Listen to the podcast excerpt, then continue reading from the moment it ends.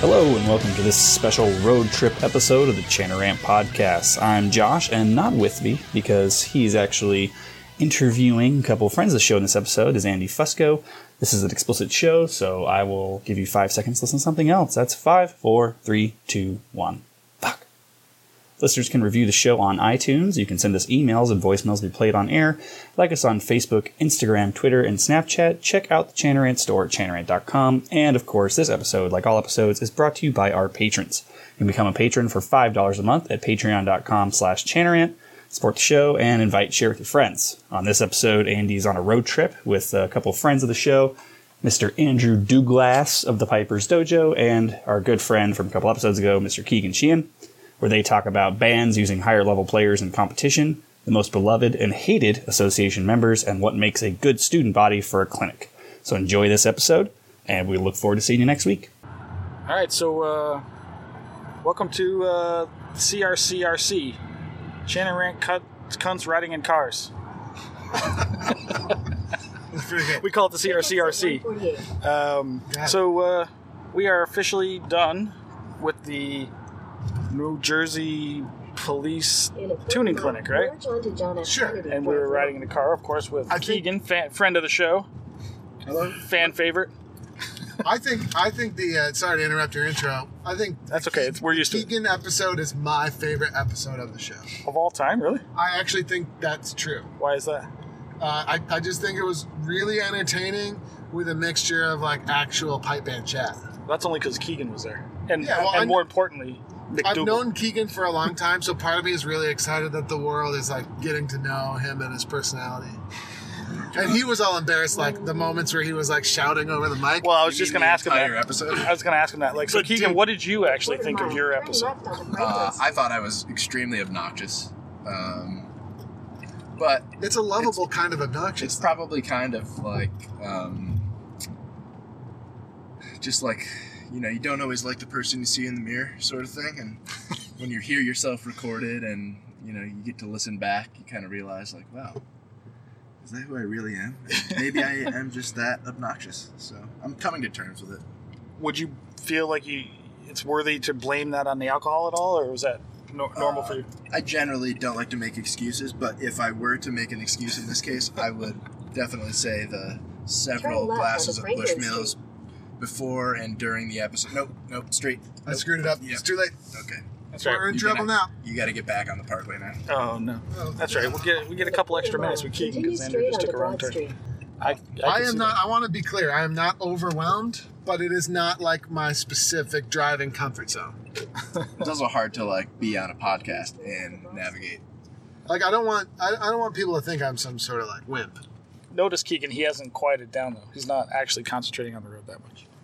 Yeah. with- in true Douglas fashion, which is actually remarkable. I, uh, we had the uh, clinic today. Let's just say, No, let's no. uh, let's just say Definitely this. not. Nope. Two days. Two days. It's it it's really needed two days, but your brevity was amazing. It It was like 50-50 talking and maybe a little more, but I did like the uh, style of the more more um, more often breakouts. That that I think yeah, worked broke well. it up. Broke it up. and it kept the guys awake. I think because they were losing it after lunch. I think for sure They lost their lunch. they were they were like sleeping. I Oh, saw I some mean, of those guys like I was really sleepy after lunch too. Like, Yeah. I well, because the pizza was, the pepperoni was excellent, absolutely was. right? And but then I was like, all right, I want to try this margarita pizza or whatever, and it was unreal. It was so Was it? good. Yeah, so I had two more full slices because it was just really, really tasty. Yeah, I like do- the basil, the basil Yeah. is so good. on it. So good. I do want to say one of the things I was excited for was New Jersey and or New York bagels. And then once they said they were having pizza, I was thinking, oh shit, pizza down here is amazing as well. yeah, yeah. And it turns out it's true. Yeah, I mean, and it, it probably wasn't anything particularly special, but it's still It's pretty quality pizza, to Good, be fair. yeah. Like it's good. better than the pizza I generally get around here. There's that one place around here that's got a specialty pizza. You know what that I like really about New Jersey too? Is you get an amazing, nice, greasy slice of pizza, and there's nobody freaking dabbing it with their napkin to get the grease off. in No, Jersey. they're just going for it. yeah, like Absolutely. you know, they're real men and presumably women as well. Oh, yeah. There were no, there were no women there today. I noticed that. Like You noticed I that? did notice that, yeah. That's pretty rare. I mean, there's usually there's usually several, Absolutely zero. Do, do they state police? Didn't they tell us they have no women in their band? Yes. No, they have they have like one or two women. Oh, they do. Like there's Uh, a but they played tenor, I think, so they wouldn't have ended up piping. right, right. I think They weren't there last night either, right? So it was interesting that I did notice that. And what else did you notice, Keegan? What was it you said to us earlier? Oh, the bod heeds. Yeah, Ah, yeah, lots lots of bod heeds. never seen so many bald heads in my life. It was like a, it was like a skinhead convention. Yeah. It was pretty interesting at one point. I was like, uh, plus we're in this like totally bizarre, like Royal Albert's Palace, which is like a, I don't know if it's like an Indian cultural center or like they do a lot of like banquets and events there, uh, particularly like Indian folks. And there was actually like some kind of wedding reception or something happening next to us today. Yeah, so But uh, they must have been thinking like, what is going on with these guys? And the bald heads and the freaking bagpipes. So it was an, it was a it was a cultural experience today. I would say absolutely was. the whitest white and the Indianest That's you know Indians. that's one thing I will say New Jersey has going for it. It is a good uh, mixture of cultures, and you, you can actually experience a lot here, which is, I mean, maybe some people like that. I think that's worthwhile in general for for folks to experience different cultures and whatnot. And you do you do get a lot of various things here in Jersey in that regard. Yeah, I'm up here on just through this light on the left. So Keegan, any uh, last words before we throw you out of the car and uh, It's review been- the? Tuck and roll, Keegan. It's been real. It's been real, people. It's good to see you again. It's only been like a week, but Yeah, Thanks for you know coming and uh, you know doing the dojo gig with me again. pleasure, pleasure as always. he is a starving s- uh, I feel like college you, student. did you get some good work done during my lectures? No, I didn't get it. I saw him back there on the laptop. He like was. I think he must be doing schoolwork. Like, he's heard this a few You gotta go times. through here. You're Yeah, it's a stop sign, not a light. Oh my bad. This Yeah, guy's good. waiting for me. See, I swear I'm like all right. I'm an all right guy. I'm not a danger to my Oh, He's fellow over, man. he's I wouldn't say overwhelmed. that. He's overwhelmed. You're an all right driver. I wouldn't say you're an all right guy. Sweet. All right, so here we are dropping Keegan off. So now we're down to two cunts in the car. Yeah. Do you mind if I uh, chew on some beef jerky while No. we uh, do our show? No, go not. Go ahead. It'll be funny, I think. It's the um, I love listening to people like eat into a microphone. It's just so goddamn funny. oh, my wife. Will, that's a good way to keep my wife from listening to this. Oh yeah, she hates it. Oh, she hates it. Yeah. Are you uh, are you aware of this ASMR stuff that exists? I think it's A or AMSR. I don't know what it is, but Oh, is it, um, is this a people- trick question to get me to say something dirty? no, no. You just made me remind remind me of it because your wife hates the sound of you know people mandibles working or whatever. But people are into like that whispering into your ear kind of stuff and listening to like people's mouth noises and stuff. You ever heard of that? I've never heard of that. So it's a whole thing on YouTube, especially YouTube. But um, so like really hot chicks will get into a microphone and just whisper into it like this. and You can hear their voices. It's, Oh, And yeah. it like turns people Okay, on. I yeah, guess yeah. I don't know. I totally, um, It annoys the shit. out I'm of me. not going to say I'm into it or not. I'm just not going to say that one way or the other. Sure, that's but fine. A really attractive, like, woman's voice whispering, that sounds interesting. really okay. I, I just, it's not my thing. I mean, Yeah, like, I like some fucked up shit, but that's I don't just want not you one to of them. take this the wrong way, but I'm, I'm not going to, like, go home and, like, check it out. But, that's fair. Uh, I can send you some if you'd like. but I get it. Like, it's a lot, like, that. it's a lot easier for me to get that than, like, you know, people with, like, a dirty panties fetish or something. Oh God, yeah. So I know a person, and she will eventually be on the show. We're trying to get her booked for the show, uh, and I don't want to blow too much of the load, if you will, too soon. But she has uh, sold her panties before and stuff of that nature, and her bathwater. There's people that sell bathwater, like women. Um, there was a big controversy recently about that. I don't know, six months ago or something. But So, wait, they'll what? take a bath, and then they'll bottle, they'll bottle up, and then they'll sell it on the internet. Like, and guys will buy it because they're weirdos. I Yeah. guess. And you could buy women's panties. You can buy, I don't know, used shoes. I guess I don't know, socks. Whatever. It's like weight. weightlifters who will buy like breast milk because it'll, you know, because it's got so much good stuff in it, and they'll like mix Really? it into their protein shakes and stuff. Yeah, I have not heard of that one. That's, so it takes I it mean, to it- a whole new level, right? but that's not like for like a sexual fetish. That's just them fucking being crazy about working out, Yes, being yoked. but it's like it has a similar degree of like gross. Oh, for sure. For me, it's like eh, eh. Yeah, breast milk is not. Uh, th- that's another thing you can find that in uh, Pornhub.com or whatever.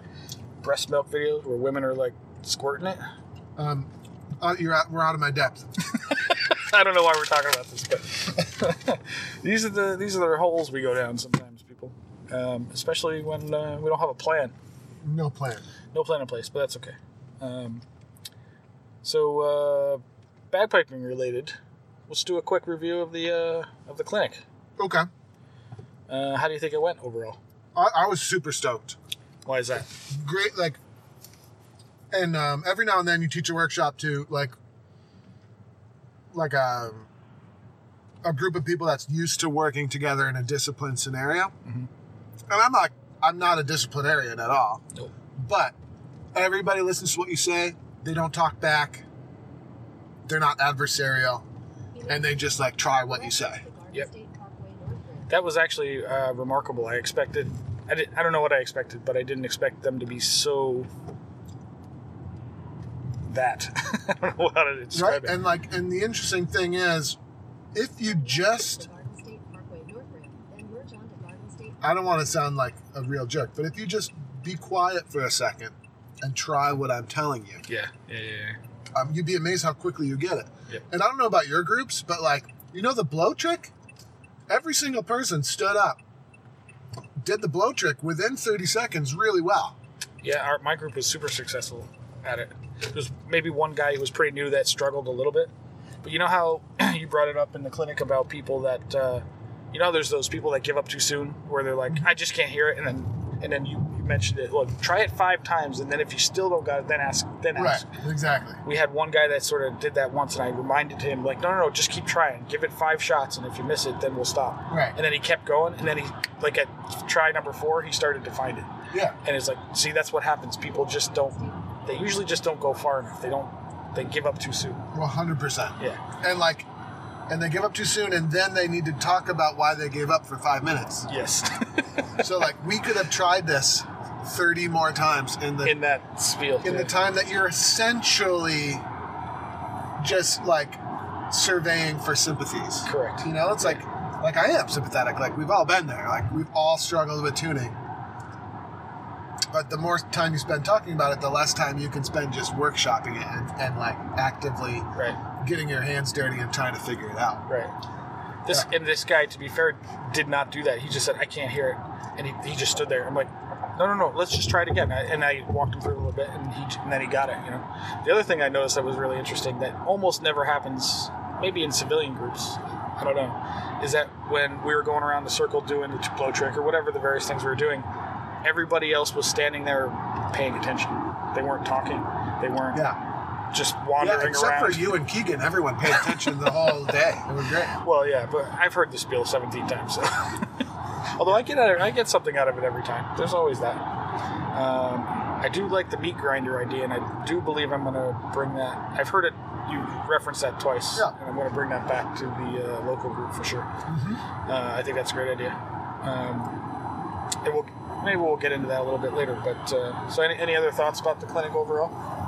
that was fabulous You wanna Chris, say- the Chris, guy I who was just put going it to say. together. yeah. It was unbelievable. So Yes, he Kay. talked to me after our actual tuning clinic in Albany. Did we do a show after that? No, we did not. We were talking about it and never did it. We never did. We got lazy. But like, yeah, we were talking at the dinosaur barbecue after the tuning clinic in Albany, and he was like, "I want you to take this to my guys," Yep. and I was like, "Well, I'm definitely interested, but basically, this is what it's going to cost you to do it, and it's not cheap because for a couple of reasons. Number one is I need several guys. I need to hire several guys to be able to handle the breakouts." and we all need to be there. So it's not just me going down to teach a workshop. Right. Yeah. It's actually three guys. So it's a little bit pricey. Plus, especially in New Jersey, like from a business perspective, I have to be careful not to compete with myself.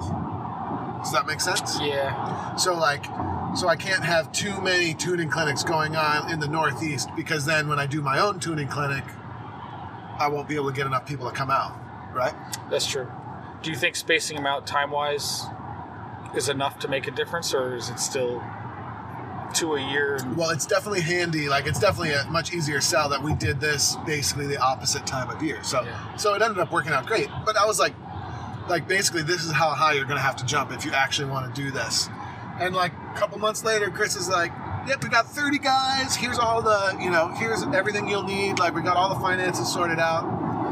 This and this and this is going to happen, and we got the facilities, and you know how many hotel rooms do I need to buy? And I was like, oh, that, all right. I mean, like it's all done, and I just show up. exactly right. Yeah, How it was great is that? amazing. Yeah. Because like, uh, and that is the type of work we have to do for our own clinic. Correct. Yeah. Like you just, you just like Just did it. figured it out and did it, no problem. Do you have any idea the business model on his side? Did he charge his people? Or, You know, I have no idea, and it's awesome. Uh, yeah, I, I doesn't think, matter, right?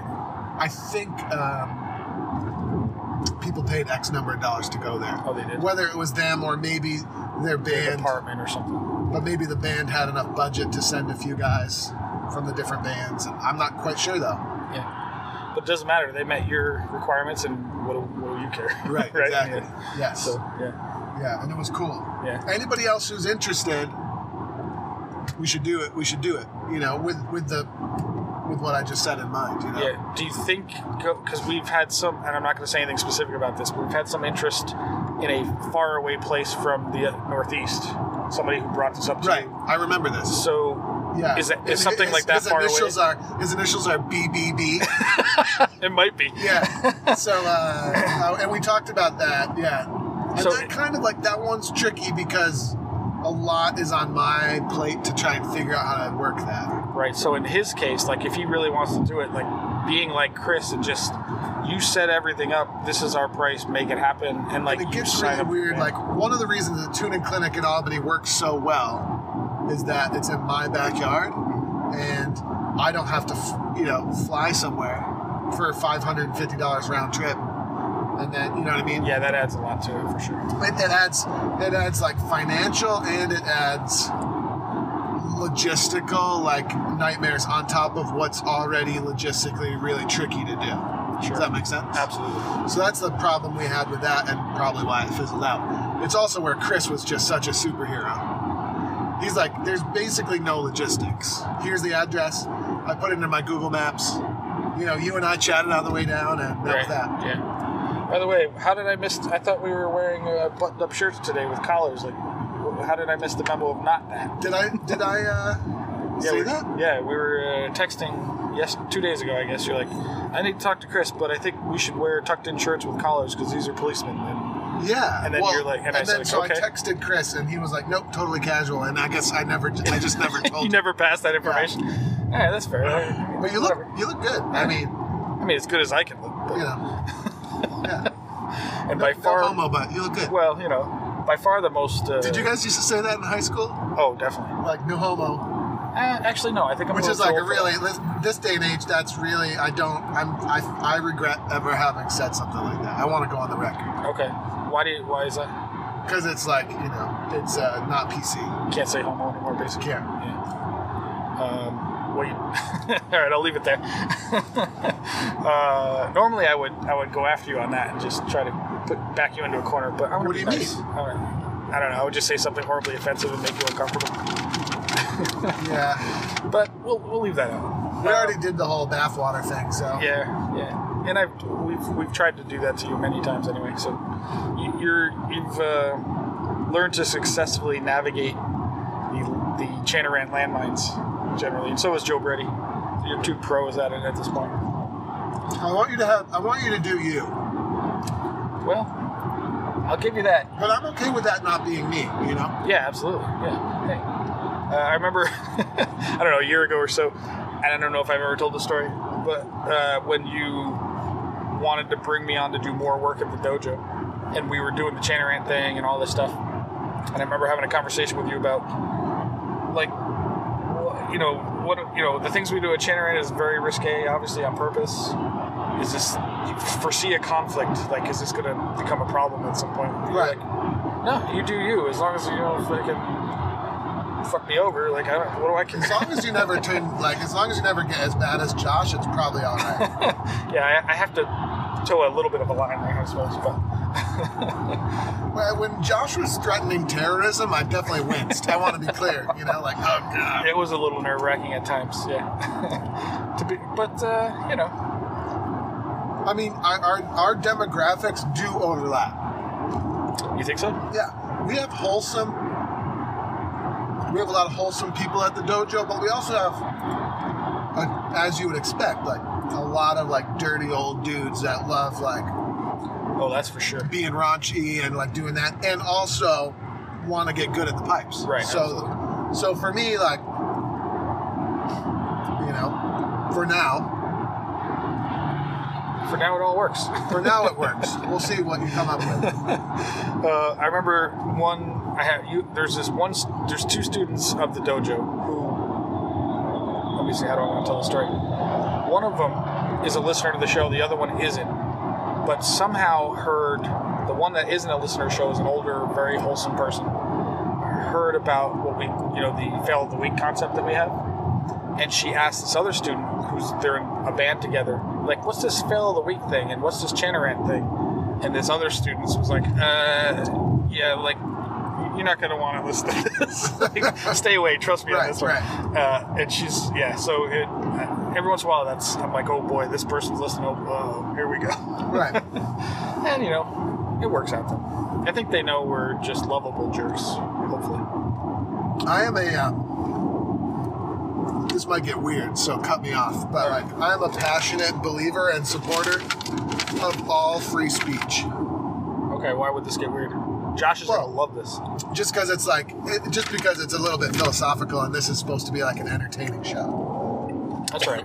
but i love like i love all free speech whether i agree with it whether i think it's funny whether i find it offensive whether i disagree with it the fact that you can like go on the internet and say whatever you want in our country is like the best thing ever so like to any degree so like i don't know i'm just using this as an example but white supremacy hate speech blah Yep, blah blah i'm a 100 no i'm not going to listen to it because it's like not my thing right obviously. Or like, you know, but like it's 100%, I will 100% support it. I want people, I want the crazy people. Those are the people we need to do more of it, you think so in my opinion. because they push yeah, the I envelope? want all that, all the crazy stuff needs to get out there. So people can see how crazy it is. like crazy stuff like uh, calibrating drone reads that kind of thing Exactly right. um, yeah no, or like playing D throw starting on the beat. oh my god I, tell re re uh, tell the story of I'm the not gonna resistance retell this the story to resistance that. of because we've never told it on the show you just told it today i think wasn't it today or was that dinner last night i forget It was at dinner last night. So, like, my official stance on the timing of a D-throw or a Terluith, right, yep is that there are two there are two like possible ways to play that movement musically. Let's just go with a, a Terluith, right? sure There are two possible ways to play it musically. One, which is the mainstream way, is to do what? Fill us in, Andy. the mainstream way Right. uh, Like it's be the E grace note on the beat. E grace note on the beat, otherwise known as the third step of the movement, aligns with the beat, Right. right? Yep. But the other way to play it, which can be extremely musical, it also happens to be really handy when it comes to like trying to create unison in a group, Absolutely. is to start the movement on the beat. Right. Um, but of course, and and that's the way we teach it at the dojo by default. Like the default way I would teach it is to start it on the beat, as opposed to the mainstream way. That's just the way I teach it. I think that's the better way to do it. But of course, like the truth of the matter would be, if you put any sort of deep thought into it, the truth of the matter would be, you if you actually want to be a great player, you need to have the ability to do it both ways Right. you know, if you have true control over the embellishment, it's not going to be a huge deal. Oh crap! This is my exit, Andy. You're trying to kill us, I set them up, everybody. uh, but we made it. We made it to the exit, and the rest of the way home, I know. So is it one road all the way from here? Well, no, but uh, 17 ends at 287. Oh, gotcha. So, so we're in good shape. uh, so like the moral of the story really is we need to develop control over all the steps of the embellishment and we need to be able to play them in any way that's like musically advantageous to us Yeah. that's the moral of the story but what happened in the past especially in the early days is people were hearing this stuff and it makes sense that a terlewith should start on the beat right Sure. in a lot of situations but not all Right.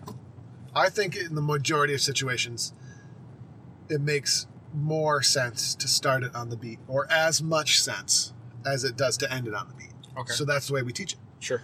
So you go to a workshop and you'll you'll sort of say this these things, but people miss the point that like I'm not saying this is the only way to play the movement. So in the old days, they would go on the Bob Dunn side of forums and stuff, and they would say, "I went to a workshop with Andrew Douglas, and he said you're all jerks, and uh, we should actually be starting these movements on the beat.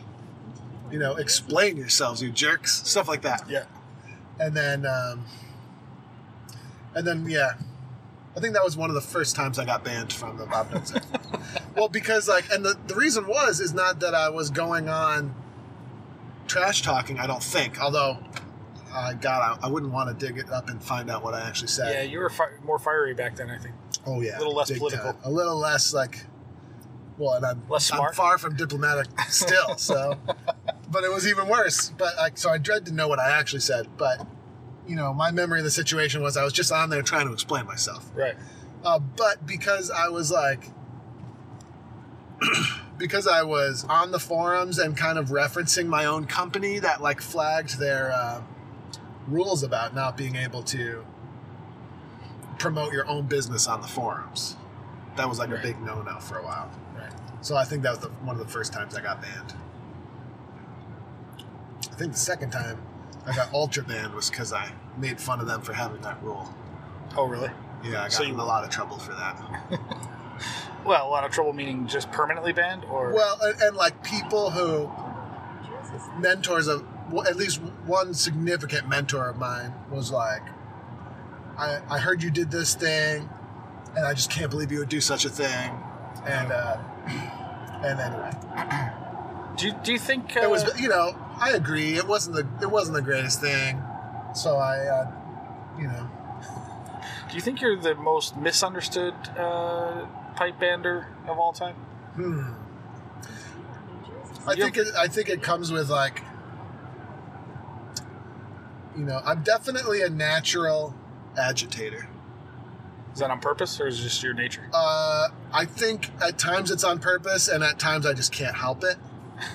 I mean, like you want to poke the bear kind of thing? Yeah. Okay. Uh, and, but like for me, poking the bear is, uh, uh, it, it is like a necessary part of what I'm trying to do, Cor- right. Yeah. which is like I want to kind of shake, I want to kind of shake up the tree a little bit, so that like we can discard some preconceived mo- notions that aren't right. Uh, but like, unfortunately, you know, there are people who have done things a certain way for a long time that are a little bit sensitive and take that sort of thing personally. The establishment, if you will.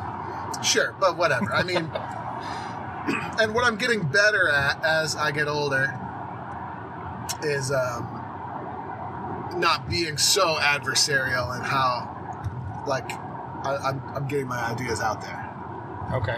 You know, there was probably a time where I was like, if you want to use Teflon tape, you're just crazy. Right. But, like, that's not, I could care less, really, at the end of the day, right? That's Yeah. not really the point. Okay? Yeah. Absolutely. Well, what's the Like, the truth is, if, if you're, if Teflon tape is helping you get your bagpipes perfectly efficient every time you play, then go for it. Doesn't matter to me. So I've softened on some of my edges, I think. okay? Okay. but not the important ones. But uh, coming back to the question of being misunderstood, you'll have to ask around. It's like reading Rainbow. Like, I don't take my word for it. Go read a book. You know, Right. Yeah. like um, I think most people who actually take the time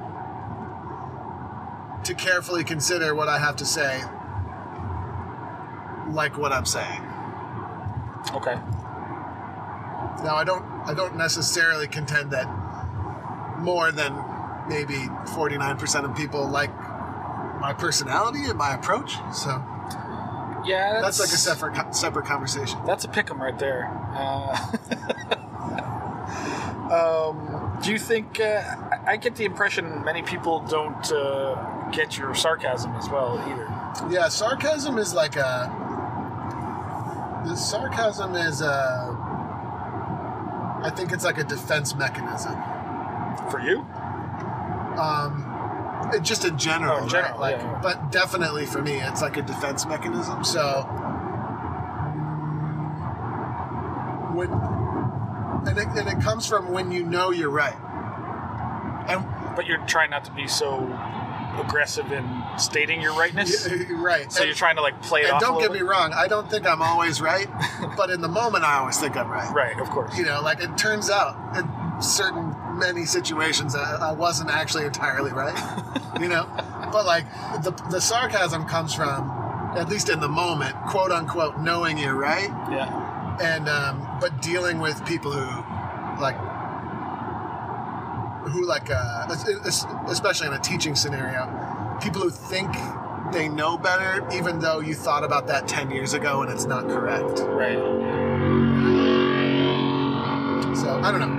It, it's a weird thing, though. Yeah, and I'm very sarcastic because. Uh, and we spoke about this, I think, before on the show, right? Oh no, on our long form. Oh, thing is we that what it did, was? Remember? Yeah. No. yeah, so but- sarcasm is also a way to, uh, when you're in a teaching scenario, it's also if if do correct, in the words of Mr. Miyagi, right? uh, if do correct uh, is a really effective tool to reduce somebody's ego and preconceived notions, right? reduce the student's ego. What's that? Reduce the student's ego. Yes. Interesting. Okay. I was thinking if it's more of like a sort of a break the tension sort of thing, or just to break up the. Oh, I don't But know not if it the- necessarily breaks tension, Andy. Well, it certainly sometimes does not, especially when it's delivered by you most of the time. Yeah. but you know, I mean, like, you know what I mean. So you'll be in a situation where your job is to get people to play better. Sure. So, you know, it's you're not necessarily a teacher. Uh, you could be a pipe major or a pipe sergeant or. And you're in a leadership position, and then somebody challenges what you're saying. Right? So. Uh, I think there's a right and a wrong way to challenge your leadership, but what what I'm referring to now is like the wrong way. Are you cold or hot? I'm warm, but I just think the Yeah, air was I'm like- blowing on the mic. That's all. Yeah. So uh, you know, sarcasm can be a useful way to kind of like reduce that ego wall that gets put up. you know? Gotcha. Um, but it's probably not the best way, Sure. or could be. I don't know. Well, I, I, I guess like a good stand-up routine, it all it's all in the delivery. Right, and Timing. it is a delicate balance, and and like you're also especially uh, it's a good way to test what kind of reaction you're going to get. sure.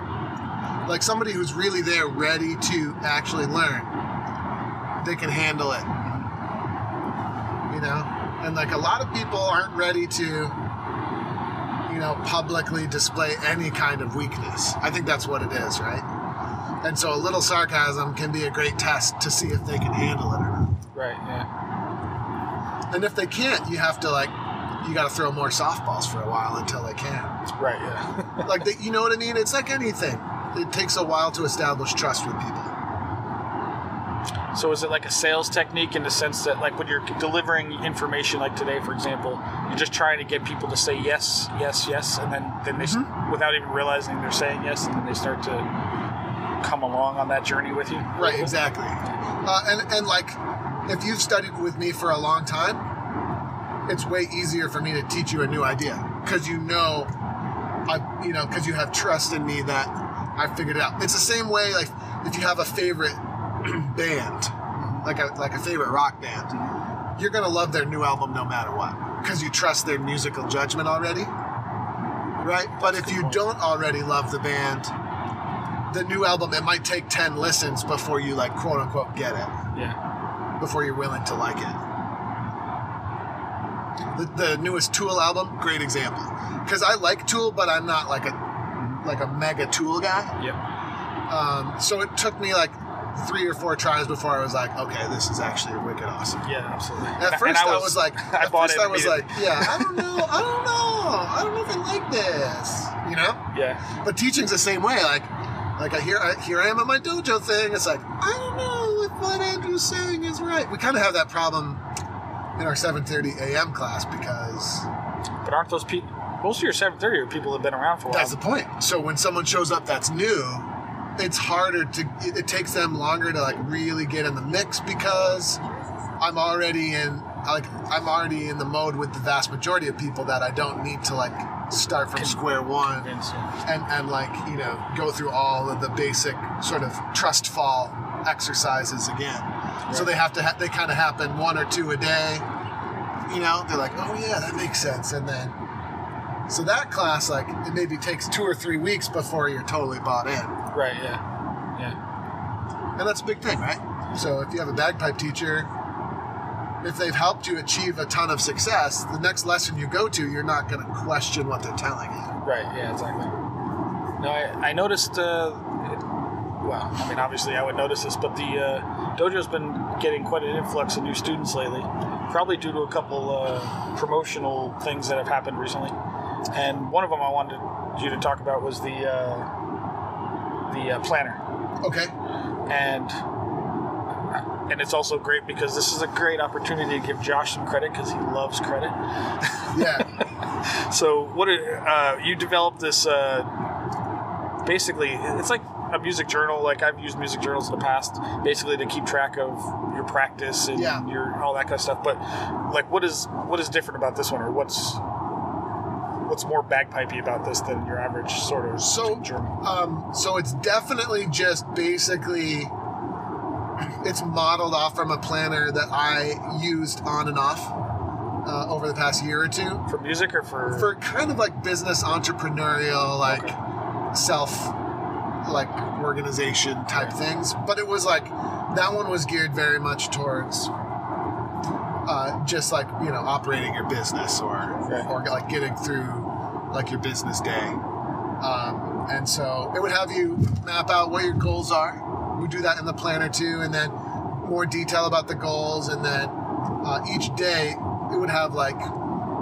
essential things you need to do every day and Right. obviously that would be a great tool for a piper but we needed to like change some things so and that's where well some of the layouts the, the idea behind it was i assume mostly designed by you but the actual layout was was uh, josh helped you with is that correct well yeah so i gave josh what needed to be on each page and then he laid it out right because his skills are basically uh, graphic design kind of stuff right Yeah. that's what it needed right yeah what is this is this like a josh ad or what i just want to be nice to the guy once in a while i don't know I- i'm going to call him a cunt in about three minutes so so essentially you you uh, both in a way both myself and josh have worked for you and done things for you so it's almost like your dojo sponsors Uh, It's the funny, I- channerin I, was wondering if this was what I said.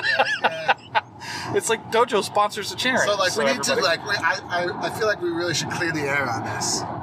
what do you mean And like you know you remember the Bill Clinton thing like better not have sex with that woman. Yeah, yeah, yeah, Something yeah. like that. Uh-huh. I am not a sponsor of the Channer Rant podcast. what do you mean you I, want mean, to be perfectly clear. you do so like you fund our drinking habits in some ways right. So you guys earn money uh, when you successfully sign people up for the dojo. right Yes.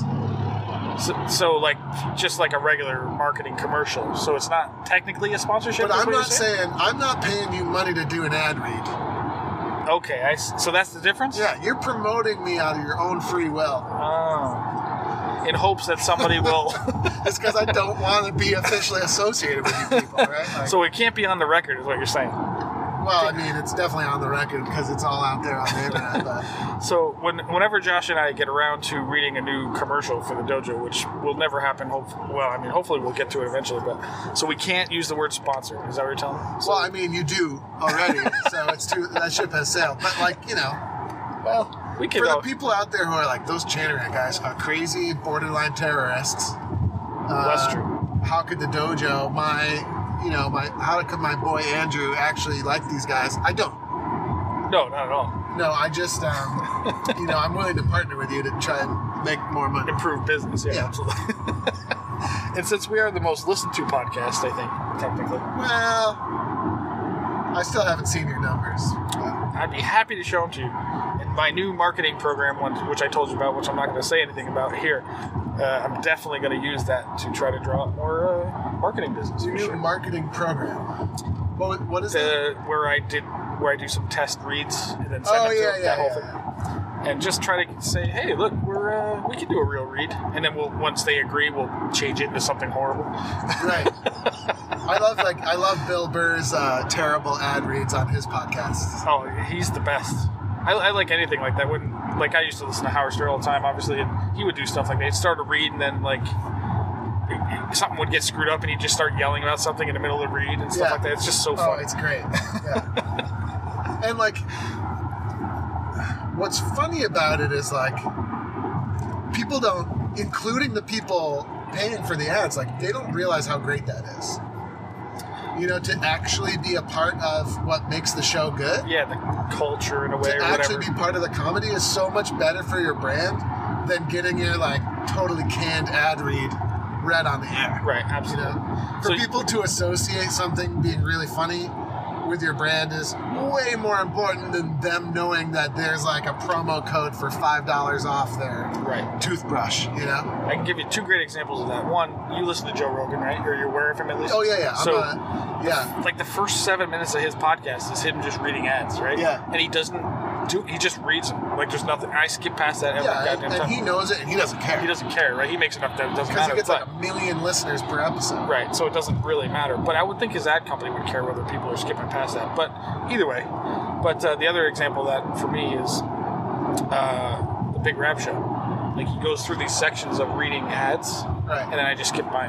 So Yeah. how does that help? I imagine other people do. I don't know for sure. Maybe they don't. Right. But like if he was like insert it just randomly like we do, and then I let Josh just well not let Josh just riffs on him uh, and just says stupid shit. It par- becomes part of the Right. comedy, and then people have to listen to the ad. and that's why like that's why we don't i wouldn't do that i wouldn't give you money to read about my product on the air Right.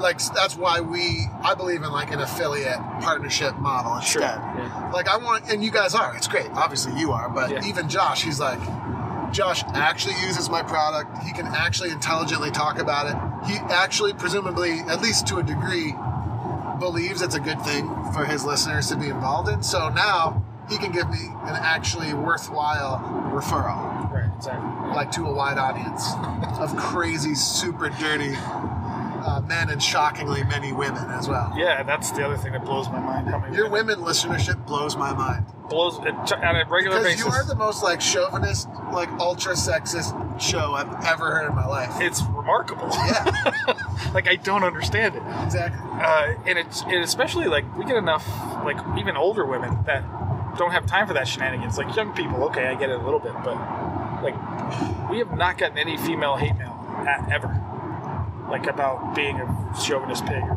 whatever. And I say horrible Really, shit. it's, Not- it's amazing. not isn't once. It? That that's the sort of thing, and I don't really want to talk about this very much at all. But that's the sort of thing that makes me really question the whole PC thing. yeah, it makes me think that that's way o- again way overblown. overdone. Yeah, Yep. big time. It that's must my not- that's my personal belief is that a lot of these like like really hot button issues are way overcooked. absolutely. But let's not go any further into it because uh, I Well- don't. I hope you don't care about my politics, and I don't care No, I what really you don't. think about. I mean, I know your politics, and I just don't, Yeah. just don't talk about it. But yeah, but it's like, I don't, but I also I have my opinions, but I also don't care that much about anybody else's. yeah, Well, Like, do your thing, man. like Free I, speech, baby. one one thing I will say about that that it won't go down the political Oh, Here's road. one more, one one last political thing I want to say. Okay. If you put your literature, stick it in my door, I promise I won't vote for you. Oh, you go the opposite way no matter what. Oh yeah. Oh, really? If you if you uh, put your shit on my property without asking me first or at least shaking my hand, no vote. What about if it's in the mail? That's okay. Mailbox perfectly fine. That's where that sort of thing should go, Okay. right? That way I can sort it on the way on the walk back from the mailbox and throw it out in the appropriate receptacle before it makes it into my house. Yeah. But like that annoys me more than anything. And they all have because we're we're doing local elections soon, so a lot of it's been going on. Sure. Yeah. And it's always the same like pre-written, handwritten note that says, "Sorry, we missed you. Sorry." Yeah. Maybe my wife will vote for you, but I won't. So going back a step, I Which do- is a shame because maybe we have similar political beliefs and I should be supporting you, but you stuck your literature in my door. is that offensive? Like Yeah. they went on your property? That kind of. Yeah. I suppose. I, I, I, well, I would care less about that, but I don't really care about any of that. I don't but, know. uh, but to go back to It's it, ironic because I send a lot of email that people probably don't want in their inbox. that's probably true. But like, you know, so and I expect people to just get over that. So maybe uh, maybe I'm a hypocrite. I would I won't be the first one. But to uh, go back real quick to a thing you said when we first started the show, and the, like maybe the second episode, we didn't know what it was going to be until we started to do it, and we just lost our minds, right? Yeah. And I remember thinking like, because of my concept of what political correctness was going on in the country or whatever, I remember thinking, oh my god, we're going to get destroyed. That's I Like, we're remember gonna- thinking that when I was listening to you the first couple times. That's what I'm like, and then nothing, like, and nothing, and then nothing, and nobody writes. I mean, we've gotten some people that are upset over certain things we've said, but it's more like Well, what's funny is like, and it's not funny. I don't want to make light of this very serious situation. okay, but when certain people got upset about certain critiques right, from certain competitions, okay, it's so funny. That is what people get upset about about your show. yeah, like of all things, the shit we say, It's that's like, what. what about the fact that Josh threatened to kill children in a school?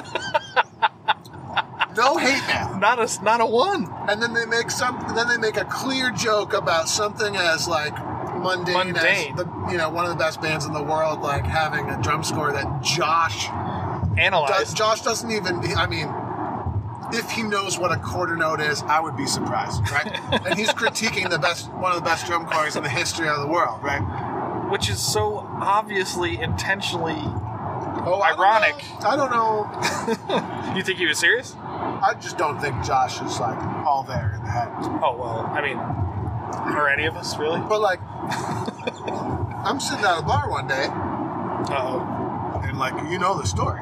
Do I? Like I was in the middle of this scandal. oh. Oh yeah, yeah, okay. Nah, let's not talk about it anymore. Well, what, uh, no, I'd like to hear your side. You don't have to use any names. No, I'm not going to tell you my side. Uh, But uh, can I tell your side? Because I know the We're story. going to tell my side. I don't want to talk about this. Okay. But like, Josh literally threatened legitimate acts of terrorism on more than one occasion. I forget why he did that. Yeah, Oh, uh, was that the first the reason controversy? you forget is because you're both obliterated. Oh, was it? Okay. Yeah. I thought it, was that the first big controversy. That one. Well, I don't know. What maybe it, maybe it was controversial, but like the major scandals are like such minor issues. Yeah, that's th- that's what's funny. The thing that draws people's attention is like dumb stuff. Like I'm. In, I, this is going. Nobody knows this yet, but uh, I am now in trouble for things I said last week with some people. I don't know how far we want to go down that road, but it's essentially. Uh, I'm in the middle of that scandal, Joe. you're in that one too a Yeah. little bit, but a different version of it. But uh, so I've gotten f- quite a few text messages from people not happy about um, my opinion on that the Stone Mountain thing. the Stone Mountain thing. Yeah. Yeah. and essentially I was just repeating things I heard, but they were upset that I repeated things I heard. essentially, uh, but eh, you know, hey, we all have our opinions, and uh, I don't know. Uh, we're gonna get deeper into that soon, but. Uh, But I think here's here's what I actually do think. I think that a lot of people are uh, vocally upset about it is a lot better than what usually has happened, Which- which, is nobody talks about. Nobody talks about it and buries our head. in the Nobody talks about the fact that they don't want to do this shit anymore because uh, all of the different issues pertaining to this particular issue uh, are. This is great radio. Oh, People I know. have no This is idea what we're talking amazing. about. But I don't want to talk about this on the air because I'm already in a lot of trouble. Wow, lots of riveting stuff going on while these idiots talk in the car, but I just wanted to interject real quick to talk about the Piper's Dojo. If you're looking to do a little better on your piping, you can always put your money where your mouth is and check out Piper's Dojo. We do have options for a $1 premium test drive, which gives you access to all sorts of amazing courses from world class instructors, and you can support the show by using our link. Channerant.com slash suckless. That's channerant.com slash suckless. See if Doogie really knows what he's talking about for just $1. Now back to the show. When when I when we did the live stream last week, and there were you know our usual sort of super fans that were on the live stream, and they were like blown away. They were like, "Wait, this kind of shit is an issue? Like, why?" But it is They, an they, they issue. know nothing about it. Like, they're it doesn't. Not that it doesn't happen where they are. They just their it's system is not- so different. They don't care. I think, it, and what we are discovering in actually like attempting to vocalize how shitty we feel about this, Right. what we're discovering is not that people are breaking the rules, but that the rules don't make actual sense and are actually like really kind of hurting the um, the feeling you should get when you go to a pipe band competition. Right. Exactly. So the the Stonehill, let's use a Stonehill example, right? Stonehill. Or uh, Stone Stone, Mountain. Mountain. Oh, okay. sorry. Excuse me. Stone Mountain. The Stone Mountain example would be that's a place people travel really long distances to go to, Yes. but it's also really late in the season, and all all the other seasons have wrapped up. So like, it's very easy to do something along the lines of, oh, we got two weeks or four weeks or whatever the rule is. We got four weeks in between events, so like, let's just do a whole bunch of roster juggling, so we could put out like a really great band on the field. Now that is 100% technically legal, Right. but is it the right is it the right rule? Does it actually make sense for what we're trying to do, which is presumably build a stronger and stronger like you know culture, Piping culture. and population of pipers that want to get together and compete and raise the standard. Like is that rule actually like healthy and productive? That is and that is the And great I thing. think that is a great discussion that needs to be had. I agree. Yeah. because uh, you know i- if that's legal i think there's like issues with it like let's do want to do a thought experiment with me Sure. all right let's pretend i'm going to go to a faraway E euspba event in october with my band Okay. Let- let's say hypothetically it's a grade three band Okay. it doesn't matter what grade it is nah let's make it grade four just to make it ridiculous Yeah. Let's do that. all right, but I, I I know a bunch of guys from like a grade one band who want to have a great time in a faraway USPBA event. The season's over. It's not against the rules. Like you know, everything's above board. My band, let's say I got enough money, I want to fly ten of these guys over, add them to my roster perfectly legally. Want to bring ten of them over, so we'll essentially have you know, the top notch, essentially grade two pipe corps, perfectly legally playing in grade four at this event, and that would be 100% legal. Correct. All I would have to have is the money, and I can make that happen. Because you're assuming the band's going to pay for these guys to come over. No, no, that this is a hypothetical, 100% hypothetical. Well, you say you need to have the money to do what? Right? Yeah, I'm going to fly them all over. Oh, okay. That's what I mean. um, you know, uh, I have the money to do it. I'm going to fly them all over. Now we're going to play at this thing. We're going to get, tr- you know, drunk together. We're going to have the greatest time. And even better, we're just going to get straight first across the board. You know, uh, and like, that would be hypothetically 100% legal, and everybody I'm competing against should be okay with it. Is that a question? I mean, it's just kind of like it's just kind of a thought experiment. Like, how does that resonate? Let me ask you a question. You, you used- Well, but let me. Sorry, I got a little bit of beef jerky going on. Here. um, and uh, let me just add one more thing, which Sure. is this is more and more possible to do, and more and more frequent, more and more frequently happening. okay. You know, like for example, Big Rab came over and played with whoever at Stone Mountain, Right. which, as far as I could tell, was hundred percent legal. It was. Yeah. Um, and like, I, and I don't think that I don't think the band that had him in was at a huge advantage because he came and played with them. Like, I don't think any of that's true. Right. My point being only that it's extremely possible and normal now for this kind of thing to happen Right. right? And I play, I go and play with Inverary. I'm okay with it, like ethically, because Inverary's at the very top. So you know that's the name of the game: Sure. is how great can you make a band? Playing up is one thing. Playing down is Right. another. Exactly. And actually, Rab emailed me. He was again very Rab gets very hurt over things sometimes, but he he brought up the point to me. He's like, well, he he thought we were, people were complaining about him, and I said numerous times, I had I've told him numerous times it wasn't you. It was other things, but he said, well, you guys went over to Ireland to play with a band. Why is that any different? I'm like, first of all, we're not great when players helping another band be great. We're just and plus we were finishing more or less last all the time. So like, who would complain when there's nothing? Right. There's no problem there. Uh, it's when it's the it's the perception, even if it's not real, the perception of grade one players playing down to bolster a band's results potentially. So playing up is really not the issue. Well, and it's you know when we when Orin Moore merged with the Stuart Highlanders back in the day. Sure. That was a hot topic that they dealt with swiftly.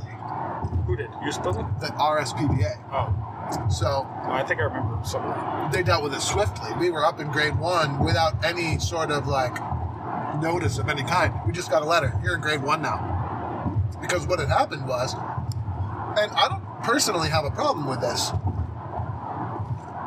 but it was weird because we were like, we were tr- we our intention was to merge and to like try a year in grade two to you know smooth things out. That was what we were trying to do, but people in the UK, by understanding, this is all hearsay, but people in the UK were upset because a grade one pipe corps was joining another like borderline grade one pipe corps to like form like a much bigger band. And people were like, it would be unfair for them to come over here and just win grade two. You know, if they did that, that would be pretty upsetting. So they dealt with it swiftly, and they they were like not a fan of the idea Sure. because like you know there and i totally i totally get it. i totally get that logic and that but we don't seem to like in the in the uspba we don't seem to have like those what we do like individual people are are upset when this kind of thing happens but like technically it's it's uh, it's becoming more and more common i think Right. like just juggling juggling things at one-off events to try to gain an advantage. Right. My argument is not that it's illegal. I just wonder if it's it's like uh, detrimental to what we're trying to achieve in the long run. Right. Let me ask you two follow up questions. to that. Okay, I'm ready now. That was So, a five-minute. Try to keep your answers brief. That was a five-minute quick add-on. I just. I meant to bring a buzzer so I could shut you off after like 60 seconds, but That's uh, fair. that hurts. That hurts that you said that, but I totally understand. But uh, two questions. So one, in your first example, you said, "All right, I bring ten guys over, blah blah blah blah blah." Right? Yep. What if it was four guys? Okay. Does that change your answer? So Or your- my my so in my hypothetical, I'm bringing over a grade four band. I have the money, and it's legal for me to bring over four top-notch grade one pipers and add them to my band. Let's say you're my rival, and you don't have the resources or the connections to be able to do that. How's that make you feel? Especially if I you would hate traveled it. a long, especially if you traveled a long way. absolutely. It would, And it would let's annoy me. add this to the hypothetical. Let's pretend you have actually beaten me the majority of the year so far, as the right. Okay, right. just to kind of spice it up, right? Gotcha. Yeah. So we've been battling it out throughout the year. You've been getting the upper hand. At the end of the year, I, I decide to just add four grade one guys, and sure enough, I go in there and we we, we smoke the whole field. Right. Do you think? That, well, And I want to be clear, this is just a hypothetical. Oh, 100 percent, yeah. But I, and I'm trying to get to the point of does does the number matter? That's so. Is it four? Is it two? Does it make a difference? So do does four people would four grade one players in a grade four band make a difference? Four grade one players in a grade four band. What do you think? I'm asking the questions. I'm not. The, I don't have to answer it. Four- four would make four would make an enormous difference. I'm making a point. so what Four if it would was make two? A huge difference. Yeah. Two would make a difference. Okay. Um, what if it was like two pipers and two drummers maybe, or something like that? In a grade four band, it'd make a huge difference. What about a grade three band? Uh, slightly less than huge, but big difference. Okay. Yeah. And that's that's what I'm getting at. Does the number matter? Like you ten is un, like unreasonable, probably. Nobody's If- bringing that many, but If the number matters, then where do you draw the line? that's yeah, exactly. Where does that line get drawn? And, and so that's I guess that's a big question, right? And then so my other follow up question to that was, um, shoot, I wasn't. Here's another thing I I don't think. remember now. I'll think of it. if let's pretend you could let's pretend you could play let's take a guy like myself for example i play with inverary and then i'm registered as an instructor for my home band and that's how i legally play with two bands i personally believe it's good for any band to have as many as one piping instructor, one drumming instructor, and one midsection instructor on the field with the band. I think that's a good thing. So, like, right now I play with Inverary and I play with my home band, CRC. Right. I mean, Let's say a Chanarant- rule Chanarant came cunts. out. What's that? Chanarant cunts. Uh, I can't. I'm not going to. No. Uh, Sorry, So, um, but let's say a new rule came out that I had to pick only one band to play with, and zero other things were even remotely legal. okay. What band would I pick to play with? What do I think you would do? Well, it doesn't matter. Just, and I'm not going to tell you. Oh, you're not. No. But like whatever band you come up with is probably the band you should be playing with. You know what I mean? Uh, I don't follow your. Like, Say that again. you know. So the rule is the rule, right? Sure. So like hypothetically, if every event I played at was 32 days apart or whatever. Or let's call it one like 30 days apart. Technically, I could play in 12 different bands during the year and it would that would be legal. Something like that, right? Sure. Like, and I don't know the exact rule, and it's different from association to association or whatever. But on the assumption you could play 12 events all perfectly spaced 30 days apart, you could play with 12 different bands throughout the course of the year. I don't think that's like probably the best thing. That's probably not what was intended. The Right. spirit of the law was Right, the spirit of the rule is not that, I don't think. probably. And and like I have anecdotal support, like I have anecdotal evidence for that, which is when I see other bands doing that kind of juggling, and that gives them an advantage over our band. That makes me feel really crappy, and and like kind of angry, right. especially like in situations where it would you know it gives them a clear advantage, and that's happened to us a couple times. I'm not saying anything was done illegally, like that. All that has sort of been like cleared out, to you know to my satisfaction Sure. but like it definitely still feels crappy, right? Like as a person who's trying to, you know, put together a good band and go out and com- compete and like you know represent. So, What do you? Th- so if, if I can play with twelve bands throughout the year, like if you had to pick one band and you could only play in one band, what band would that be? And like that's probably the band that you should commit to right. and you should go all in with that group for a variety of like reasons that would uh, benefit our culture Yeah. right That makes sense. is our culture here in this part of the world struggling or not struggling i think it's like in my opinion like we're struggling Okay. like we're not at the same standard as the rest of the world and part of it is that we're all trying and like legally able to in some cases like pull, pull one over on our competition like like we're able to like we're able to like pull a technicality to give ourselves an advantage and stuff and it's weird and i think it's uh, toxic So the UK doesn't do that. They don't have. I, c- I don't know I mean, I don't know either. I'm curious. And again, it's just an opinion, and I think that other opinions are really good.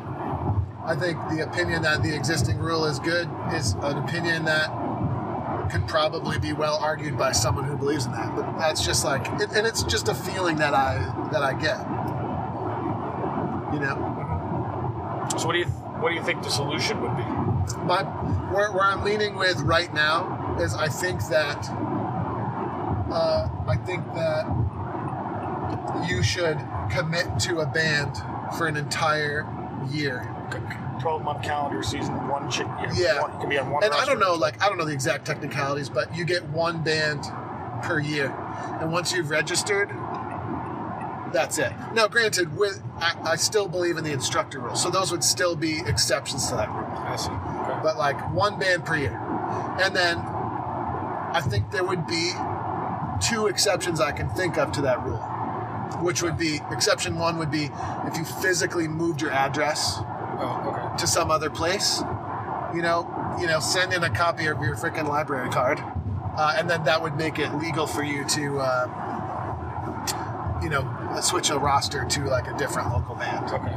And then the other one would be if your band officially disbanded, Oh, okay. you could then enroll with uh, on another band's roster. You think you think the pipe band world is crazy enough where if you had the rule where you moved your address, where you so you could change a band, that people would like find a way to cheat that. You ever- Oh yeah, big time. you Like, ever- I, I really would, do Would think they bother like, though? Is that too much? I trouble really to do bother? think you should send in a picture of like, you some living sort of there. proof of address, you know? Because totally, man. There's totally like, and there would always there's always gonna be, and I actually find that kind of like like funny and campy and kind of like you know that's a goofy part of our crazy hobby is like there are so many people crazy enough to like to do that. yeah Dude, one of my uh, like get like get a fake ID so they look like they moved, so they could like switch bands. But like, and I think you would, and I think there would there should still be like, uh, like pro, like a, a necessary buffer period. So Sure, yeah. So if you do move, it should be at least thirty days before you can show up with your new band. right. You know, so that you know, but. Do you have to be holding a newspaper with that day? listed? Right, exactly. exactly. Dude, one of my uh, favorite movies of all time. You ever, you ever see the movie Digstown? No, I've never seen Oh that. my god, it's a Louis Gossett Jr. movie with uh, ah, some, some other guy. I can't think of his name. James Woods, and it's about it's about boxing, but about like being shady boxers. So he, he places this bet, and the bet is this guy's got to fight ten guys in a 24-hour period and win all 10 fights. Okay. And so the guy setting up the bet, who's like the bad guy in the movie, he like he moves this like this arch enemy of this boxer into his town, and then falsifies the documents so that it looks like he's he was living there because they Yeah. have to live within the county. Oh, totally. And so it, it just makes me think like, would people go to Oh, that extreme? it totally would. But I think that would be like more entertaining and. Oh, it'd be and pathetic hilarious if than, that went like- that far. Yeah, but see, I think that would be good, and um, and I don't think it's too extreme, right? Like like make a one year commitment to whatever group you're going to play in, and you know if you end up if that group ends up not working out for you. Or you get cut and that makes you mad or whatever. It's it's not the end of the world, right? Like you could still re-enroll the following year with a different group. Yeah, I It's no always- big deal. And like, but then what that will, and I think what that'll help us do is like, you know, uh, it'll help us just like make it really easy to monitor rosters, right? Like by such and such a date, your roster will be finalized, and that's the way that it is, right? Like like an open enrollment period, right? Yeah. and then now your roster is what it is and and like it makes it easier for you know it makes it easier for top bands who are crushing everybody to like not be scrutinized for any sort of like funny business Right. and then it makes it like a lot easier for a lower grade band to just go focus on them and not like actually feel like they got screwed. That's a big thing. Like everywhere I've competed almost my entire career in pipe bands, right? If you don't win, you always feel like you got screwed. Or maybe not you, but like like a, a large contingent of your band is like, oh my god, if the judging panel like was blah blah blah, like of course they won, like blah blah blah was on the panel, and like Definitely been. you know, or or like uh, s- you know, oh, of course they won. Like you know, they juggled like three guys from their grade four band down to the grade five band, so they can, you know, and these are like real and people might roll their eyes, but these are like real feelings people have. Oh, definitely. I've You know? seen it, heard it. Yeah, and we don't like. There's no money in this. There's no like actual real prestige. There's no fame really. So like we're we're all going these long distances and putting all this time into things, and like unless you win, you're walking away feeling screwed. and that's bad for our community. Yeah. Uh, and I think that, and I've experienced that around the world because I've been, I've played bagpipes in a lot of places, and I've experienced that around the world. So like, and I kind of personally think w- simple ways we can figure out to reduce that feeling is the name of the game. You know, for example, I totally agree with Jack talking about how there need to be considerably more judges at the Worlds.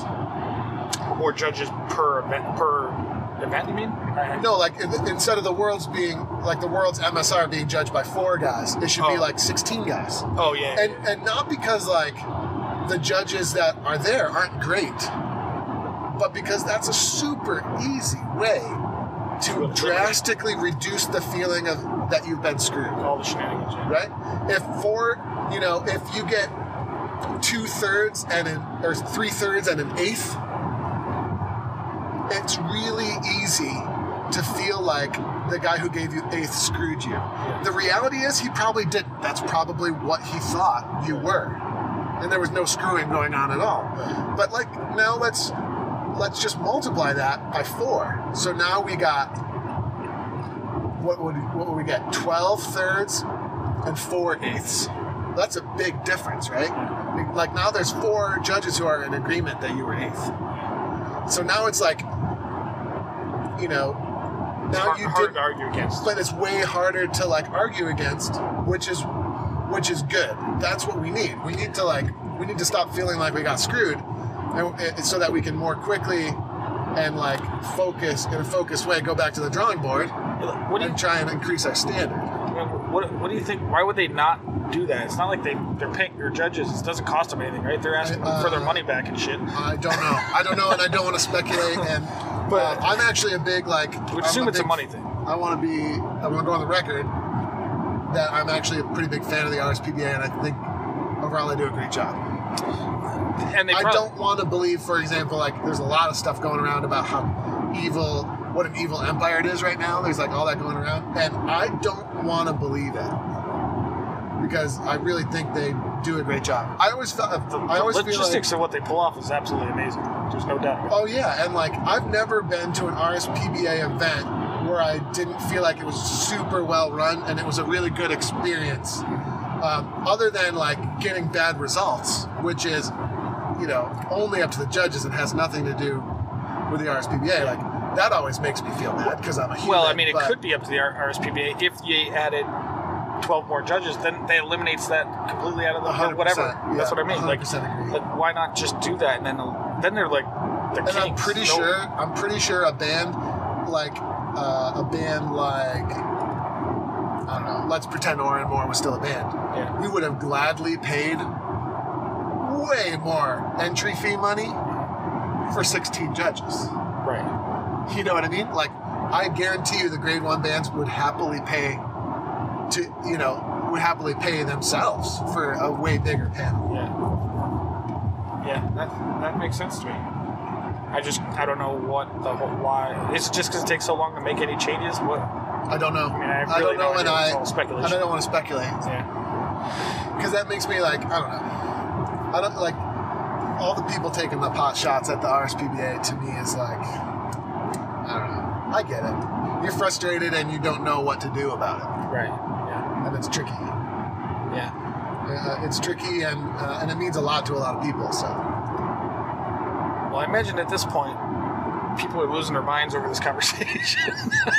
What do you mean? oh, people are gonna. uh, People we'll, are we'll asleep, Get, man. We'll get hate mail over this. I guarantee. Why? Because this conversation set people off la- last week. So I feel like, but I, but my, I don't Even think more- our positions are our positions are not adversarial here. I don't think so. Uh, I think my, and I think, but I people take things the wrong way sometimes, very easily. think what would be so bad about committing to a ban for a full year? Like, what's Well- the counter argument? The counter argument is the people that, the haves, if you will, who can work the system, won't be able to work the system. But they're not going to word it that way. But they're going to have a problem, right? I know you. That's a bit of an extreme opinion, but isn't that really what the issue is? That like you're saying, the people that could afford to bring people in to work the system and win the gang and have the glory or whatever glory it is to win Stone Mountain at fucking grade four or whatever the hell it is. But doesn't that? Do you think? I would assume they would have an issue with that if they can work the system to their advantage the way it is now. I don't know. I, I mean, don't I'm know. speculating. I don't but- know. You don't want. You don't want to say it. You Like don't I wanna go- said, I agree. I think people will be making in my in my perfect utopia. There's definitely people out there making the fake IDs so they can switch bands. Well, that's true too. so they, there's still a way to do it. It's Oh. just slightly harder. So uh, I don't know. Yeah. Yeah, absolutely. oh my Oh, god. pipe bands. Oh, it's so amazing, isn't it? It really is. Wow, How did we get into this? I don't. I don't know. I promised I wasn't going to talk about it. Well, I, didn't, I don't mean the conversation. I mean pipe bands in general. How the hell did Yeah. we get into this shit? My dad played pipes. You know, like he. So he went on like a ten-year hiatus. Was So I- he sick of the nonsense too? No, I don't think so. He had a like a health concern that Oh. made it like difficult for him to play. Uh, but then, like ten years or so later, he was all kind of healed up, and you know, the kid hit, like we got we were older, so my dad got him back out. I was probably seven years old or something, and like he was playing the pipes, and I thought it was just like the coolest thing ever. So that's how I ended up getting into it. Well, then, then, uh, you he made your knew- life it. Yeah, well, I mean, and then my dad knew a guy named Jim Clough, famous upstate New York pipe major, uh, and Jim Clough knew Donald. So, like, in a very short period of time, I was taking lessons with Donald, who just happened to be like one of the best bagpipe instructors, in my opinion, worldwide, but certainly like in the U.S. For sure. Yeah. And then Donald was not one of those guys that wanted to keep his students like, you know, uh, boxed into like only his way. So he was super encouraging for me to study with Jim McGilvery and Jack Lee. He had Angus and Alistair and his father Norman out to all the Evermark schools, and you know, suddenly you're in it. yeah. You know, That's a remarkable trait of his, actually. is It's so hard. I, I mean, I've definitely struggled with this, at least in my younger years, about letting people letting people go. Like, being that encouraging yeah. to, And I like, mean, now just- Donald and I are like, Donald and I are really different types of people, and we're really different uh, types of teachers, you know, and we enjoy very different, like, aspects of piping. Right. Uh, some of them are the same, but, like, we're also extremely different. And, like, I, I love Donald. He's, like, uh, for that reason. Like, he's not upset about that. And I've had some teachers who were upset about that, like, that I wasn't like as into P Rock as they wanted me to be when I was 16 or whatever. Like it just I, I wasn't totally dialed in yet, and like I had instructors that were super upset by that. Um, and then Donald is always just kind of like he just wants to see you love the pipes and get a lot out of it. Right, right. So Donald must be. I've actually never met the man. He must be amazing. But uh, you know uh, Andy Adams, right? Yeah, He actually, when I was uh, working that clinic with, with him recently, he had mentioned that absolutely, hands down, his favorite person in pipe bands is Donald Lindsay, and he's Right. a drummer. And I don't even know what if he played in the band with him, or, or I have no Yeah. idea what his relationship is to him. I mean, I would be interesting like top five like best people in piping. Best people or your like favorite just people? favorite people like Okay. like and if you if you surveyed everyone on the you know let's say in the EUSPBA I bet you I would be willing to place money that Donald would win You think so? yeah In the USPB, it would be actually a really fun thing to figure out how to do like do a poll, like who are your Yep. five, five favorite, and Yep. you think you would get the number, like, put them in order, so and you think you would get the most number one. I spots. think Donald would be number one I would be number two no I'm just kidding You mean if it was the See, ha- I- most hated I'm not people? just boring I could be funny if you did the most hated people, you would definitely be Oh on that my list. god, I would definitely be number one. Which I think I like about myself, but I'm not sure. I, you know, I cry myself. To We sleep. all want to be loved. so, um, and then uh, I think number two would be Joe McGonigal. I can see that. I'm pretty sure number two would be Joe. I'm trying to think if there are other like really strong contenders. In Yuspaba specifically, Yeah, I'm gonna go with. there's there's like there's some people that yeah who would who would you think would be uh, on the list? I don't know Yuspaba enough to, to be honest to be safe, but I would. Um, Sure. Any names come to mind though? No. Like, here's I mean, a couple more names that come to mind. What's for- that guy that runs the school, the Air Force guy? He's everybody loves him. Oh, Sandy Jones. Sandy Jones. He would definitely be on that. list. I don't personally know Sandy like very well. I've only met him maybe a couple times. I met him like once. But so but, everybody I know uh, from the south. I, I wouldn't loves be him. surprised that he would probably be on there. Yeah. Um, another person, a couple people that are maybe more fringe, but like I definitely think should be on there would be like Nancy Tunnicliffe, uh, Chuck Murdoch. yeah.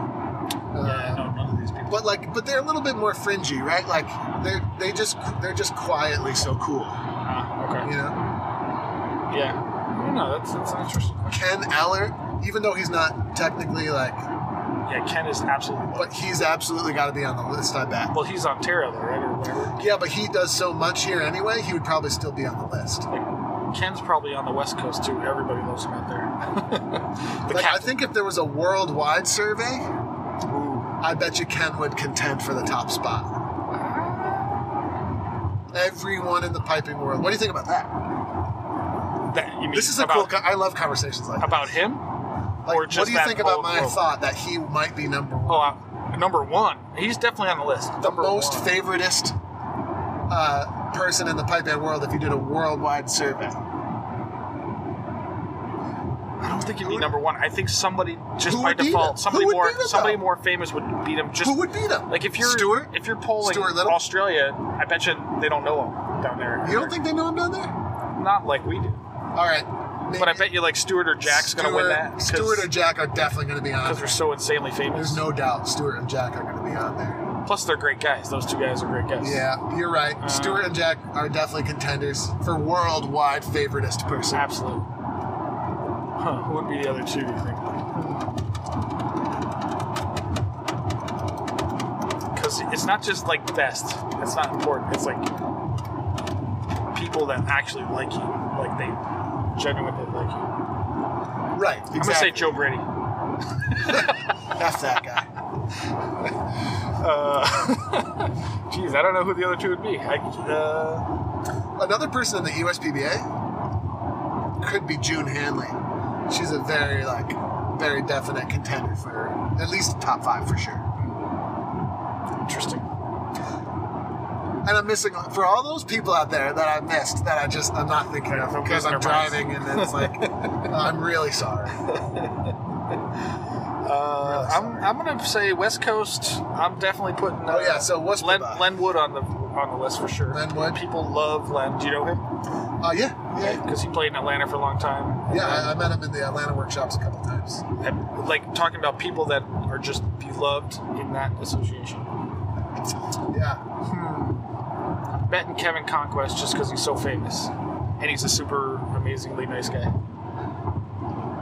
and see, I don't know enough of them, but I love like Liza McAdams is one of my favorite people over there. She's really cool, like Prince Charles, leading Yeah. drummer kind of thing. Yeah. Uh, Uh, I personally really liked Bill Merriman. I never had like uh, I never had like a bad experience with him, and I thought he was a cool I guy. don't I don't know if he would win favorite. Maybe he would just because he's a legend. But I don't, I don't know. He would I know be enough more people on the that have had- notorious list. yeah, he's he's had enough run-ins with people that I don't know if that he would win that, but.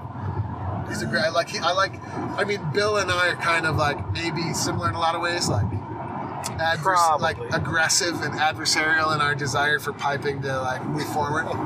Yeah, no, he had the right intentions. Just he came across wrong sometimes, but just like you, I suppose. I never come across her. Oh, huh, interesting. I don't know who else it would be. That's a cool discussion. Maybe Charlie. Uh, what's his name? The guy from San Diego. Charlie. Uh, God, drawing a blank. Somebody on the West Coast is going to give me shit for this. The guy that runs Cameron Highlanders or did. He's been pipe major for like hundred years, and he's super nice. See, now you're making me looking bad by explaining all these things, and I don't know the name either. I'll think of it later, or I won't. I don't know which, but uh, but yeah, that's a, that's a great question. Maybe we should do a Piper's Dojo poll Favoritist. and just Pipers. email every band on the planet and have people do it just for the fun of it. and what See, that happens. that'll end up a biased poll though, Well, how so? because it's like if the Piper's Dojo is asking, I don't mean to. Oh, you know, they have to say I'm a uh, favorite. I I think people will go out of their way to s- just just to spite you. Membership canceled. uh, It certainly would. Maybe Carl Donnelly. He might be on the list. Don't. He's don't. the nicest guy on the Andy, planet. just don't. How much would that annoy you if, Car- if Carl ended up on the list and you did? I would be really happy for him. I love him so much. Oh my god. Good, dis- good discussion points, though. Yeah, that was fun. This is like already, like definitely the worst generate like discussion of all time. Well, I guess probably. we'll see when the hate mail comes in, but it's it's. Uh, I think it's been interesting. We got into controversy. We did some nice, uh, heartwarming. Who are the who are the best guys in Pi- pipe in? Do you want to do the worst guys? I do not All want. right, I didn't think so. well, Channerant's on the list for sure. You're on the list. Uh, most hated. Uh, Well, I mean, like, yeah, you know, I, I'm super biased. Like, the whole favorite is people in the USPBA. Like, you know, I left out a lot of super popular people that I mi- may or may not have a history with that would probably definitely be on the list. But I'm not going to admit it. Nope. yeah. Nope. I have a couple questions. That's where being perceived as a jerk by many people comes in handy. Is when you need to be a jerk, no one really notices. That's They're true. just like, oh, that makes total sense. yeah, yeah, yeah. Yeah, it's just part. It's just part for the course. Right. You're always a jerk, so it just sort of blends in. Yeah, people assume you're a jerk. It'll, it, you know, gives you carte blanche to kind of do jerky things. I mean, I, I wonder. I've never seen it, but I, if Stuart turns gets like angry and yells at everybody, does it suddenly like, oh shit, we must have really fucked that up? Or do, I don't know if he ever does it, to be honest. But we were talking about this this weekend. Like, uh, teaching a workshop is so much different than uh, running a band. absolutely, it is. When you run a band, it's so hard not to take Yeah, uh, personally, not to take everything personally. Yeah, I like agree. someone's late for practice. It's so hard not to get mad, oh, I do all the time, it, it, and I About take that. it very personally. yeah. and, and it may or may not be like that person actually not being a good person. I would be willing to bet 90% of the time it's not, but I take everything personally. But it's hard not to take it personally, and then people didn't practice what you talked about last week. that's, that's a whole other thing. makes you so mad. And then, so like, it's really hard. And so, Stewart definitely has, I would think, I would, you know, I'm putting words in his mouth, but I think he definitely has those just very normal frustrations with our band, like any other band would have. So, if he's trying to get us to play, like, let's say, more proactively on the beat or something, and, uh, you know, we come back the next day and we're sluggish again. That's going to make him mad, and not just like you know, and not just mad for show. Like I think he's probably actually going to feel mad about that. Yeah. I've heard It's of- really hard, man. I've been I've been in that position before, so I, I know how hard it is. So I've, you just gotta, you know, when your play manager gets mad, you just gotta try and get through it. I've heard him express frustration two different times about being a pipe major. Once uh, when he did an interview with us when he came to Vegas, and then once we saw you at the Worlds in 2017, and we were doing the whole under the bus thing, Yeah, and you and him were just talking, and we were sort of I was just chatting with him, and he sort of expressed how insanely f- difficult and frustrating it can be to be a pipe major. right. Yeah, just in a general sense. Oh, I mean, yeah, man, You it's- talked about well, the one thing he specifically said was like, um, you know, like you know, something as simple as like I'm the last one out of the practice hall. Like I gotta put the chairs back. I gotta make sure that the lights are off. That just the stupid stuff that even Stuart Little has to do. yeah. or I mean, I, do you, what do you think he? Uh, do you think he thinks about? I mean, he's got to be at least in the last fifteen years, maybe not so much in the last few, but being the most talked about person in piping probably in the last ten years. Say, So we re- say the question again. what do you do? You think he thinks about that, or, or if he does, does that does, does he even realize his fame and Uh, or infam, infamy? I suppose he I- doesn't I- I seem would- to, he doesn't seem to. I would assume. I I would think he's aware of like, you know, I'm aware of like how much of people's attention he has for sure. But it, it's always different, like to be in that position, right? Sure. And so, you know, as a a- as a fan, it's always different than like being in it, right? Yeah. So like, the, I think there's pros and cons, and and uh, but yeah, I think he, I, I think he is total, like he's generally totally aware, and uh, I think he loves like, you know, getting better and better and like continuing to work on his craft and continuing to learn and try new things. Um, and I- but I do think he loves like, I think he's super motivated by how many people want to listen to what he's doing. If that makes any sense at all. Absolutely. Yeah. So that leads me to a couple follow-up questions, and then maybe we'll take a break and/or we'll, we'll I read don't, this out. I a don't couple think a different break ways. is necessary. I think we that we've been on for like four hours. Well, no, I was going to say we can either close it out or go on break, and we'll decide later. But we'll we'll read them both as if we're doing it. And then, uh, so I have a couple follow-up questions for you. That uh, one is, who is your favorite s- piper soloist, if you will, Okay. currently? All right. like t- from the ad- from the angle of you know pushing boundaries, amazing player, wh- whatever really whatever really gets you off. But like who you love to listen to. it's Who's- tough. It's tough because uh, I don't know. I have a love-hate relationship at the moment with listening to other pipers. Why is that? uh, it's like uh, I, I just I'm struggling like it's the Glenfiddich for example right all those guys are uh, friends and or idols of mine but I can't listen to it man Why? it's like you know It's, it's, just too many years of the same thing you've been listening to. you know I've played a lot of solos to a fairly high level right uh, for a long time and like I just I just like the excitement for me is just not there right now like just like another MSR I got you. you know and like in that particular format it's like a double MSR like do they play each tune twice through I think right They do, yeah. and it's like oh like oh my Oh god, my God, why? like uh like um Other than it's a technical it's challenge. doubling like it's doubling like my personal thing but i mean but if i sit down and listen to it you have to marvel at how great people are playing but i do kind of agree with some of the critics in that it's not interesting enough and and like we're kind of alienating a lot of our potential audience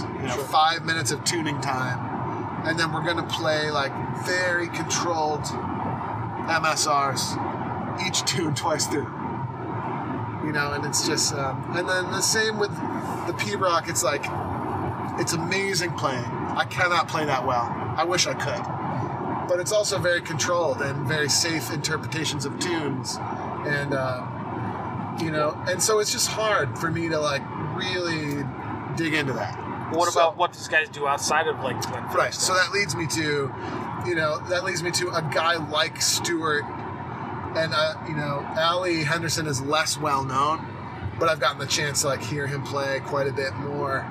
Uh, like, you know, those guys are definitely my, you know, favorite types of players I actually want to turn on and listen to. Right. What about like the Lincoln Hiltons of the world? I, uh, I think Lincoln's amazing. I'm ultra jealous though. Why is that? because he's just like he because gets a I'm million views. also a composer. I'm also a composer Right. of like good music, and um, sometimes you know his shit just totally. I couldn't have thought of that and done that. Ah, gotcha. You know what I mean? Yeah. So I'm a little bit jealous, but like Gotcha. uh, put, setting that aside, uh, wicked good. Yeah. Uh, anytime he comes out with a new video, I click it and I listen to it. Yeah.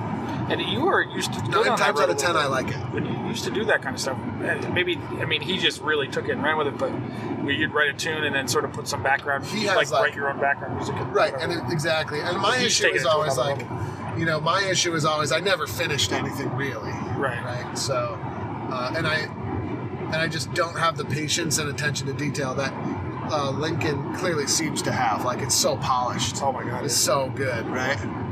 Um, and I, I was just never that. I was just like, oh, this is a cool idea. Like, let's record it, multi-track it, throw some drums on it, and you know, whatever. And then I think it sounds cool, and that that's about the end of it. right? Yeah. You know? so, if uh, who would you recommend a like take these guys that were at our clinic this weekend? Like, if one of them asked you, like, who should I listen to? What would you recommend me listen to for a solo piper to enjoy and to model and to get better and that kind of thing as a listening It's a experience? tough, uh, that's a tough question. Like, what are your interests? You know? If your interests are like becoming a great competitive piper, you got to listen to Callum. You got to listen to Glenn. You got to listen to Finley. Like, I mean, you know, listen to Glenn Finnick, man. Yeah, exactly. Those are your guys. Yeah, but you ha- I'm putting you on the spot. You got to pick one. Oh, one. Yeah, you got to. So if your interests are competitive piping, yeah, like I want to. I want to get better. At sorry, playing I'm pipes. sorry, Glenn, but you gotta just if you had to pick one, you have to listen to Callum. Okay. That's fair. Uh, and so solo pipe and Callum's got to be the best. Maybe ever, but I don't know. I, I never heard like, you know, I heard Alistair Gillis, and he was incredible. You heard him live? Oh yeah, yeah. Oh, really? I, oh yeah, I, I, I knew Alistair pretty well actually. Uh, took lots of lessons with him and uh, got to hang out with him a lot. So yeah, Yeah. All right, so then that leads me to the last question but then potentially. all around solo piper. If you had to pick one, it's got to be Stewart, right? that's what that's what I would think. Yeah, Um, and that's one man's opinion. Because he can, he more or less does it all to an insanely high level. Yeah, So no matter what you want, you're gonna get it from him, more or less. right.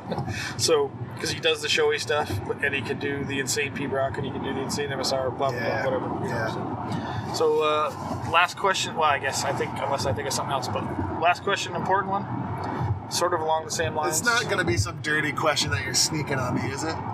No, Oh, okay. we don't do that sort of thing here. We're, we're a legitimate news show here. if if uh, somebody came up to you and asked you for a recommendation, you know, like, hey man, um, I want to get better at sex. What porn star should they should they Oh watch? my god, Andy. I, I'm out of my depth. No comment. All right, who's your favorite porn star? Come on, there's got to be somebody. No. Ah, Jesus. You want to you want to talk to me about that? huh? Well, I guess uh, I, figures. We uh, we always ended in a bad way. Wouldn't be us if we did it s- legitimate stuff here. So, but um, anything? Any final thoughts? Yeah, for- I have a final question for you. Oh, okay. When are you going to ditch the Chanarant and move to Albany and, like, you know, come back to your roots? Uh, I You know, because this is, I'm working on this. I'm. I Your know you're- listeners should be, your listeners should be, like, and Josh especially, I want him to get, because, you know, I, if, if I make more money, I'm going to, I'm going to start making you offers, man. Like, What? You want to hear my honest thoughts, and I'm willing to talk about this on the air just because it's honest thoughts. 'Cause so, I've like, been thinking about it a lot this you know, like, I mean, 16 mil? Well, Uh, abs- plus endorsements? Not even, not even a question. But I, I have thoughts that sort of relate Kinda back like to you. It- Tom it- Brady's, Oh my God. Wouldn't be like a Tom Brady's question. salary. But here, a couple things about that, which I find, which is interesting, and maybe it, it'll uh, be interesting to hear your response to that. But um, I can't afford to bring you and Josh. Nah. no, no, no, of course. But Actually, why not? why not, right? Josh. But, uh, he can learn drums real quick. You He guys can could drum. record in the. Well, no, you can't. But the, part of I that don't was want I you was to bring, thinking. what's her name? Uh, Dilly. I don't want her in my office. Oh, Dilly? Yeah. Uh, no, that's Josh. Hold on to that. So, part of that would be somebody actually asked me this uh, Would you continue the show? And I'm like, I assume so. You could do it over the internet. Why not? Right? Yeah. And, uh, but then. I don't like her part of, internet interviews. I don't either, but The delay makes it not natural. there's ways to do it then. There's ways to cut it together so it seems more natural. And then you just get insanely how you speed internet so they I don't know. But, um, so part of that would be like part of my value, I think, to the dojo is sort of my perceived I hate this word, but the influence being involved in Chanarant, that whole stuff, like the, the what I bring to the dojo from being who we are, does the, would that change by me being in New York versus Las Vegas? That's a legitimate concern of mine. Or does it not matter to you? Is my value to you purely as a teacher and, and the program that you want to start? Or is there Um, more to it than that? I think her influence is nice, but you know, It's just something I'm worried. I worry about. I- I- It's in my head. Like, well, think you would I wouldn't lose? have that same. Without Josh, I wouldn't have like him and I are a thing. You know what I mean? Yeah. We have this thing, whatever that thing is. I want to break you guys up so that Josh is forced to learn how to play a grip. Well, there you go. then there's the downside. Can we move this shop to anywhere other than Albany? Jesus Christ! Oh man! But Even, you know what?